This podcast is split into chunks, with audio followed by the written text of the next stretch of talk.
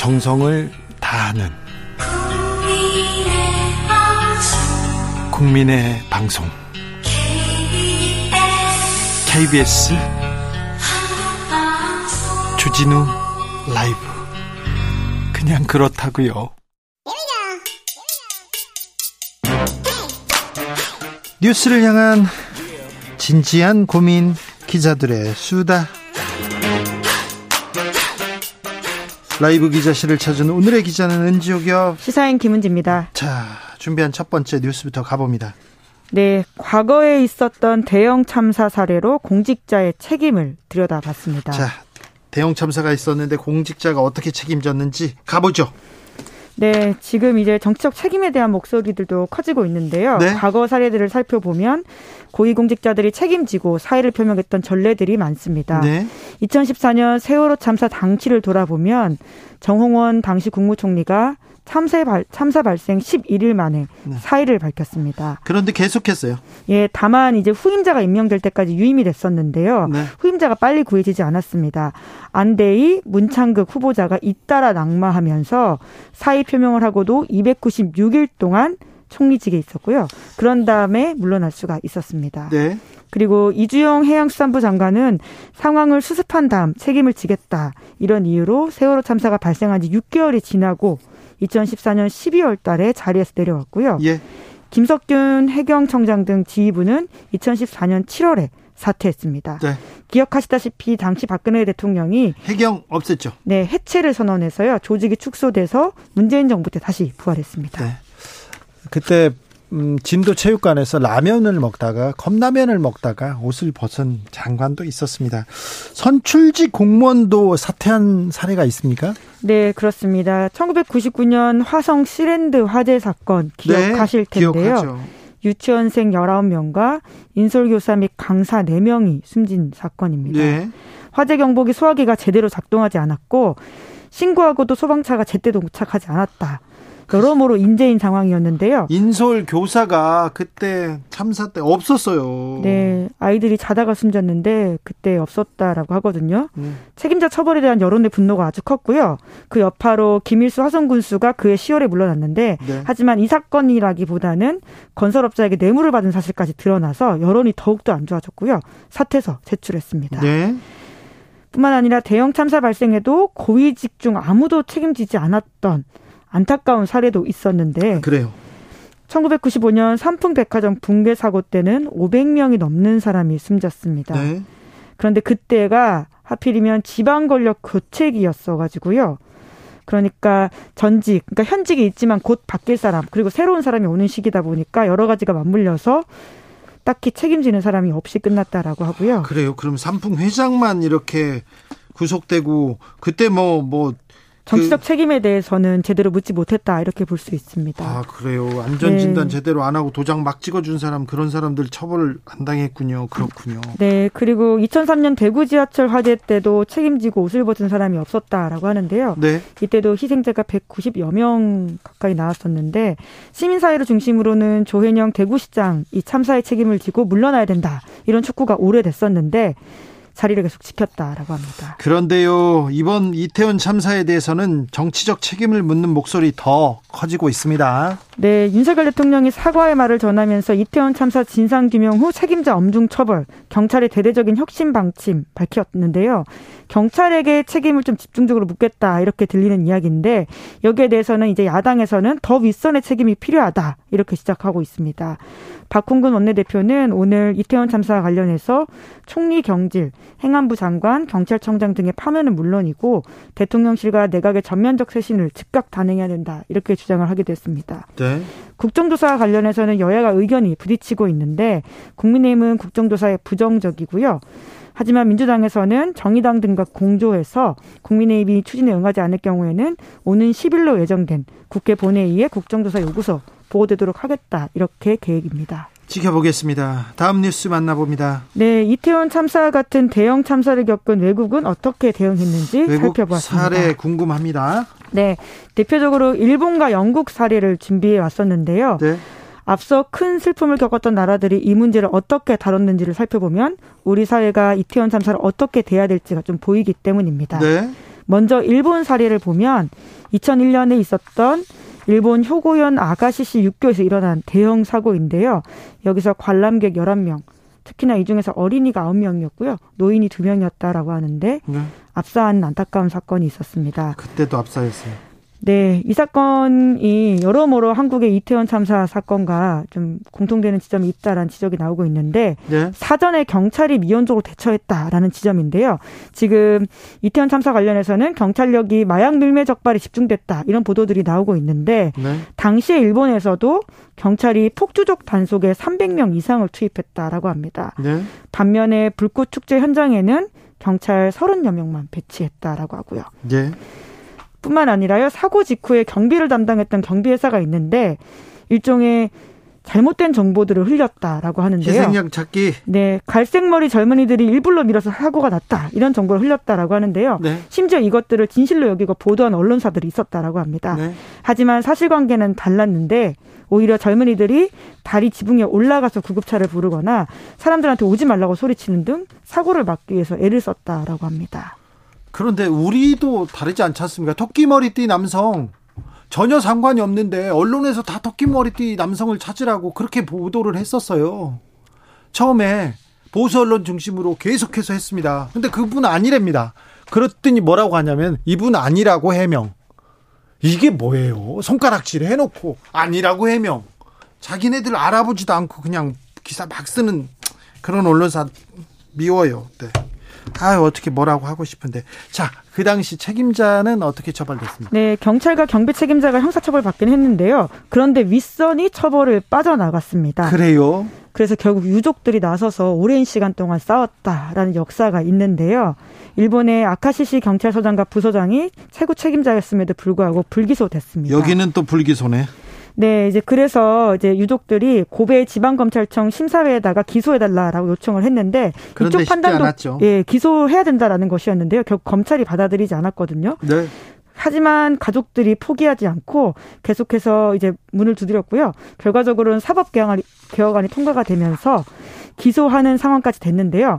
하지만 시효가 지났다면서 면소 판결 내렸다라고 합니다. 이게 네. 시간이 오래되다 보니까 결과적으로 법적 처벌을 하기 어려운 상황까지 갔다라고 하는데요. 하지만 가족들이 네. 끝까지 포기하지 않고요. 국가의 책임을 물었습니다. 손해배상 네, 민사소송을 했거든요. 예? 이제 그렇게 해서 이겨서 국가의 책임을 인정받았고요. 5억 6,800만 원을 배상하라라는 판결을 받았는데 네. 돈이 아니라 국가의 책임을 명시했다라는 점이 가장 핵심이라고 볼 수 있습니다. 네. 영국에서는요 축구장에서 축구장에서 압사 사고가 있었어요. 네, 1989년에 있었던 사건입니다. 네. FA컵 준결승에서 리버풀과 노팅엄 포레스트가 맞붙었었는데 네.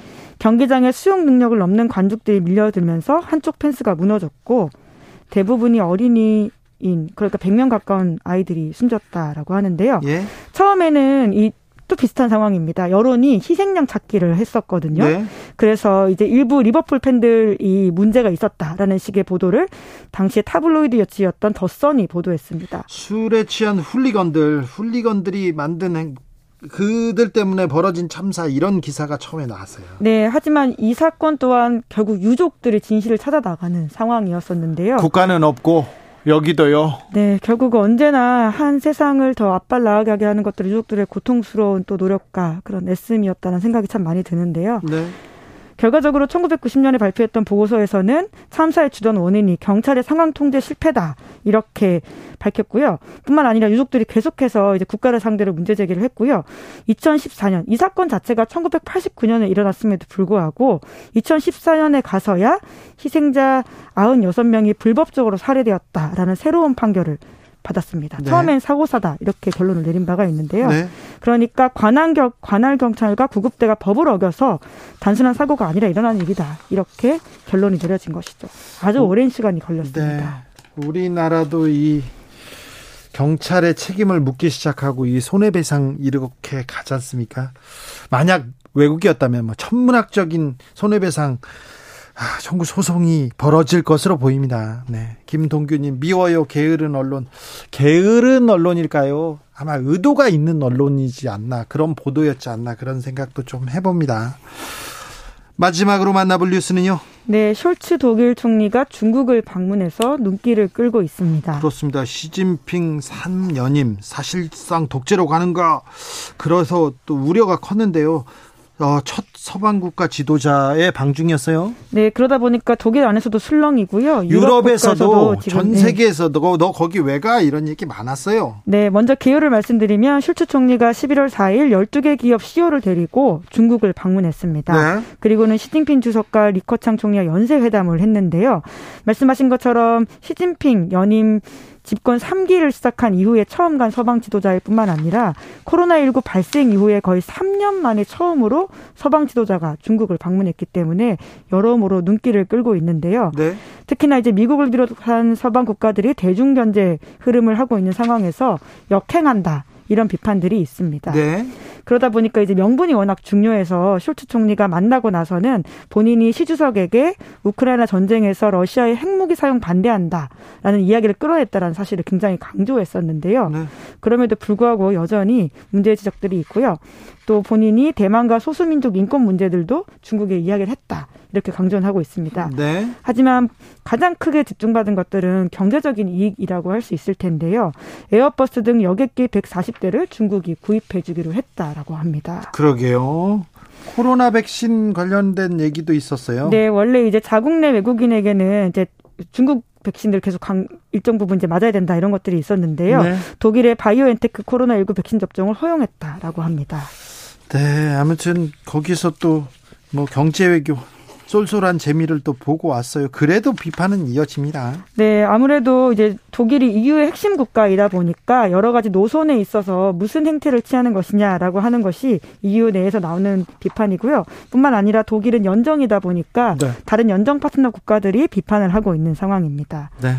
그런데 이제 여기에 대해서 숄츠 총리는 이제 대중국 의존도에 대한 이야기들, 독일 최대 무역국인 중국과 협력은 필수적이다 이렇게 방중 필요성을 설명하면서 이야기를 하고 있는데요. 그래도 네. 비판이 있자 최대한 짧게 11시간만 머물고 나갔다라고 합니다. 네, 알겠습니다. 기자들의 수다 시사인 김은지 기자와 함께했습니다. 감사합니다. 네, 고맙습니다. 교통 상황 알아보고 가겠습니다. 오수미 씨.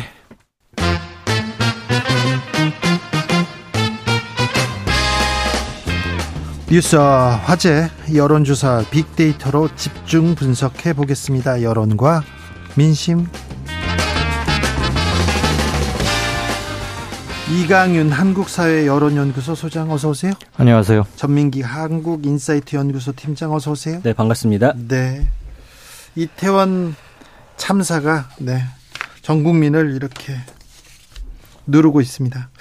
음, 좀 진상이 규명돼야 될 텐데 정부가 뭐 하고 있나 이런 얘기가 좀 많습니다. 네. 각종 수사 상황 그리고 뭐 경찰 근무 일지 같은 것들이 공개되면서 여론에서 큰 변화 당연히 악화되는 쪽이죠 그런 게 있었고 아마 공식 조사를 통해서 발표될수록 그 실망 참담함 그래서 여론의 악화는 당분간 어쩔 수 없을 것 같습니다. 일테면 리얼미터는 아시다시피 월요일부터 금요일까지 쭉 이렇게 조사를 하잖아요. 10월 32일부터 11월 4일까지 조사한 거 오늘 발표가 됐는데 전체적으로는 지난주에 비해서는 1.5% 포인트 정도 빠졌지만 11월 1일 날 경찰 112 신고 대응 그 일지 녹취록이 공개되면서 분기점을 맞습니다. 네. 공개 전에 비해서 공개가 공개되고 나서는 하락폭이 3.2% 포인트로 커집니다. 네. 특히 사고 발생지였던 서울 그리고 주로 희생자가 돼 있는 20대 네. 그들의 부모 세대라고 볼 수 있는 50대 그리고 주부층에서 하락폭이 굉장히 컸습니다. 네. 서울에서는 약 7%대 조금 넘습니다. 그리고 50대에서는 6%대 정도가 크게 빠졌습니다. 7% 6%라면 의미 있는 굉장히 빠진 거죠. 네. 전체적으로 1.5% 포인트 빠졌는데 서울과 50대에서는 7%와 6%포인트를 넘는 거니까 네. 이들이 가장 직접적으로 반응할 수밖에 없는 것이고요. 20대에서는 약 2%포인트 빠졌습니다. 반면에 안보와 북한 관련 이슈 뉴스도 꽤 많지 않았습니까? 많았죠. 어, 그런 것들 때문에 보수층의 결집 현상도 일부 일어났습니다. 그래서 세월호 때의 하락폭 그때는 약 11.8% 포인트, 약 12% 포인트가 빠졌는데 아, 그때는요. 그때보다는 비교적 하락폭이 적은 이유는 이태원 참사와 거의 같은 시기에 북한에서 뭐 미사일 그다음에 공중 출격하고 이런 것들이 있었잖아요. 네. 그러니까 약간의 상쇄 효과를 빚어가지고 낙폭은 그때에 비해서는 상대적으로 적었다. 보수층의 결집도 일부 일어났다. 이렇게 볼 수 있겠습니다. 만 18세 이상 유권자 2,521명 대상으로 조사했고요. 자세한 내용은 중앙선거 여론조사심의위원회 홈페이지 참조하시면 됩니다. 팀장님. 네. 자, 이번 참사의 책임 어떻게 보고 있습니까? 참사에 대해서 아, 저 빅데이터는 어떻게 이렇게 가리키고 있습니까? 네, 그 전체적으로 언급량이 이태원 참사 관련해서 220만 건 정도 언급이 됐습니다. 예. 이제 많은 수치고요. 커뮤니티와 인스타그램, 블로그, 뉴스, 트위터 등 SNS에서 주요 키워드를 문장 안에서 분석하는 text mining 기법으로 했고요. 책임과 관련해서 가장 많이 이 책임이라는 단어와 언급된 사람 1위는 윤석열 대통령이고요. 예. 2위는 정부, 3위가 경찰, 4위가 서울시, 5위가 행안부 장관 이런 식으로 이제 언급이 되고 있거든요. 예. 국민들의 생각은 그러신 것 같고요. 그 이 참사를 바라보는 국민들의 마음은 음뭐 이상하다라든지 뭐 비극, 위험, 슬픔, 안타깝다 이런 명복을 빈다, 추모한다라는 단어도 있는데 아까 말씀드린 대로 뭐 이상하다라는 단어도 있죠. 이거는 이제 뭐 사과를 왜 늦게 하는지에 대한 부분 그리고 왜 대응을 이렇게 했는지에 대한 그런 문장들이 가장 많고요. 그러니까 결론적으로는 일단 안타깝고 이 추모하는 분위기 속에서 과연 누가 책임을 져야 되고 왜 사과는 늦어졌는지 이런 부분에 대해서 언론과 함께 이제 궁금해하고 계신 것으로 지금 어, 풀이가 되고 있습니다. 네. 그 지금 순서 어, 데이터에 나타난 책임 최대 소, 순서는 저렇게 되어 있는데 쿠키 뉴스가 한길 리서치에 의뢰해서 이번 참사의 가장 큰 책임자는 누구냐 이렇게 물었는데요. 1번으로 꼽힌 사람이 이상민 장관, 행안부 장관이죠. 그 다음이 용산 경찰서장. 네. 그리고 세 번째가 오세훈 시장. 네. 네 번째가 용산 구청장 순으로 어, 응답자들은 꼽았습니다. 네. 그런데 리얼, 어, 저, 저, 쿠키뉴스 그 여론조사에서는 그 보기, 제시하는 답변 보기에 경찰청장이나 대통령은 빠져 있었거든요. 네. 그러니까 이제 기타가 그 다음 5위 있는데 그쪽에 아무래도 뭐 경찰청장이나 윤석열 대통령도 책임이 좀 큰 거 아니냐 이렇게 생각하시는 분들은 아마 기타를 골랐을 것으로 그래도 경찰청장하고 대통령이 빠져 있는 것 자체가 그렇죠. 이게 여론조사로 이게 네. 좀 의미가 있나? 음. 특히나 경찰청장이 빠진 것은 그 질문 구성 항목 문, 문 질문 문항과 답변 보기 답변을 제시할 때 조금은 좀 문제가 있었던 게 아닌가 하는 생각이 듭니다. 개요하고 이 여론조사는 좀 좀 접어두시죠. 네. 그리고 개, 개헌은 말씀해 주셔야 아, 네. 쿠키뉴스 의뢰로 한길 리서치가 지난 5일, 6일 그러니까 이태원 참사에 대한 여러 가지 대응들이 소상히 전달된 뒤에 조사된 겁니다. 네. 18세 이상 성인 1000명을 대상했고요. 한길 리서치 홈페이지나 중앙선거관리위원회 홈페이지를 보시면 되겠습니다. 쿠키뉴스는 국민일보에서 네, 자매지라고 할 수 자매지라고 할 수 있는데요. 여론조사 좀 부족합니다. 좀. 이상민 장관에 대한 여론의 질타는 굉장히 높습니다. 비단 이 질문 항목뿐만이 아니고 네. 발언의 부적절성, 음. 그다음에 사과의 태도의 문제 이런 네. 것에서도 많은 국민들이 공분을 여과 없이 표시한 것들이 여론조사 각 종 데이터에서 그대로 드러나고 있습니다. 이번 참사 일어났는데 그 다음에 정부의 대응, 정부의 태도 이것도 중요한데요. 그게 더 실은 큰 문제죠. 그렇죠. 그래서 처음에는 이 참사가 일어났는데 여론조사가 움직이지 않잖아요. 네. 좀 지켜보자, 진상 규명 해 달라 이렇게 하는데 이상민 장관의 태도가 지금 정부의 어, 정부의 탓으로 이렇게 국민들이 지금 마음은 성 마음을 지금 아, 지금 다치고 다치고 힘들어하면서 이상민 장관이나 이 정부를 좀 비판하게 되는데 큰 역할을 했습니다. 네, 빅데이터 상에서도 이상민 장관과 관련해서 일주일 동안 12만 416건 정도 언급이 됐고요. 엄청나게 많이 언급됐네요. 그렇습니다. 장관 그동안 아시겠지만 뭐 10만 건 넘기가 쉽지가 않잖아요. 네. 네 그래서 이제 연관어들 보면은 책임이라든지 네. 대통령, 경찰청장, 발언 뭐 이런 단어들이 쭉 보여집니다. 이 감성어가 중요한데 부정 감성어가 86%예요. 예. 보면 망언이다, 어, 탓한다, 울분, 분노, 어, 우려하다, 논란, 유감이다, 비판하다, 경질해야 한다. 뭐 이런 단어들이 주요 그 부정 감성으로 드러나고 있습니다. 그 초반에 했던 발언에 대해서 굉장히 좀 분노하시는 그런 분들이 많았고요. 경질을 해야 된다라는 목소리까지 현재 나오고 있는 상황입니다. 네, 그런데요. 참사가 있었을 때 그리고 뭐 그 국민의 분노가 들불처럼 이렇게 끌어올릴 때요. 그럴 때 말입니다. 생각해 보세요. 앞에 악역을 아, 담당하는 사람이 하나 있어요. 옛날에 이명박 정부의 광우병 집회 그리고 막 명박산성 나왔을 때 그때는 어청수 전 음, 경찰청장이 음, 있었습니다. 경찰청장. 그리고 네. 후반부에는요 조현호 청장이 있었어요. 네. 그런 생각 나시잖아요. 그렇죠. 근데 그분들이 일부러 거친 발언을 쏟아내면서 어, 화살을 맞습니다. 또 분산시키는 것도 있고. 그래서요. 그 요번에 크게 국민들 그 여론 흐름을 보면 국민들은 두 번 분노하는데 두 가지 지점. 우선 사고 당일 날 막을 수 있는 타이밍이나 기회가 여러 차례 있었어요. 그것을 우리가 다 놓쳐버린 것. 그 미숙함과 무사 안일 그리고 설마 무슨 일 나겠어라는 정말 어처구니 없는 근무 태도. 거기에서 한번 분노를 했고 두 번째는 112 시민들 신고에 접한 경찰의 대응을 보고서 그 다음에 그게 공개되고 나서 경찰 수뇌부와 국무총리를 비롯한 장관급 그리고 대통령실의 반응 이런 것들에서 이 상황을 어떻게 보고 있느냐. 네. 처음에는 무슨 애도만 그냥 원인 따지지 말고 묻지도 따지지 말고 일단 그냥 애도만 해. 이것이 얼마나 어처구니 없는 태도인가라는 지점에서 두 번째 용기적인 폭발을 하지요. 민심의 흐름이. 그 두 가지에서 매우 잘못된 것을 알 수 있었고요.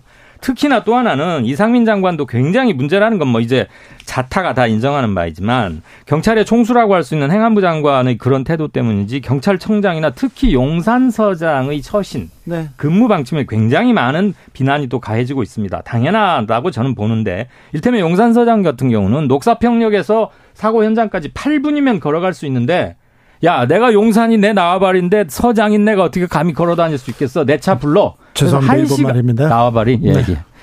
내 구역인데. 네. 그러면서 관용차를 타고 고집하느라고 한 시간 동안이나 차 안에서 오도 가도 못하고 있다가 네. 이태원 파출소 옥상에 가가지고 사고 현장은 보이지도 않는데 골목 쪽을 보고 지휘를 했다는 거예요. 뒷짐지고 나타나는 것도 웃기는 거죠. 그래서 한 시간이나 지체를 했고 그 골든아워에 수많은 사람이 쓰러졌고 사망해 갔습니다. 또 대통령실에서 용산 경찰서장한테 전화를 합니다.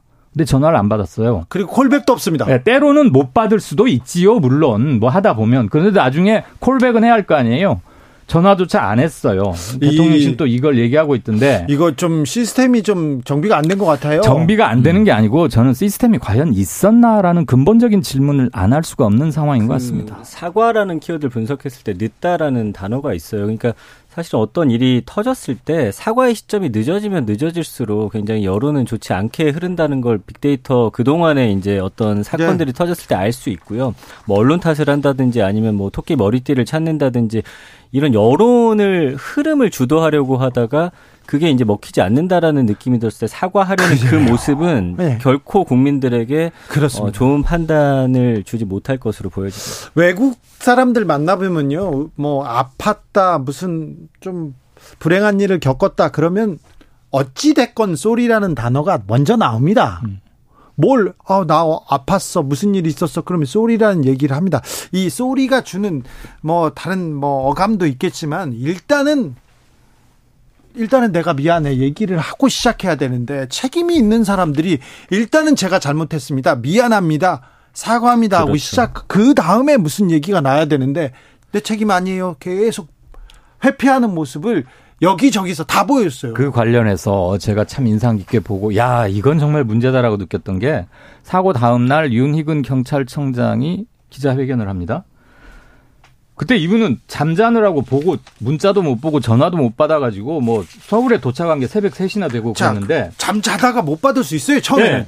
그러면 뒤늦게라도 제가 움직였어야 되는데 그게 안 됐어요. 그 관련해서 제가 경찰관 경찰관 직무집행법의 일부를 시청자 아, 청취자분들께 읽어드리겠습니다. 경찰관은 사람의 생명 또는 신체에 위해를 끼치거나 재산에 중대한 손해를 끼칠 우려가 있는 천재지변 이렇게 해가지고 극도의 혼잡 등의 사태가 있을 때는 다음 각 고의 조치를 할 수 있다. 1. 그 장소에 모인 사람, 사물의 관리자, 그 밖의 관계인에게 필요한 경고를 하는 것. 두 번째, 이게 중요합니다.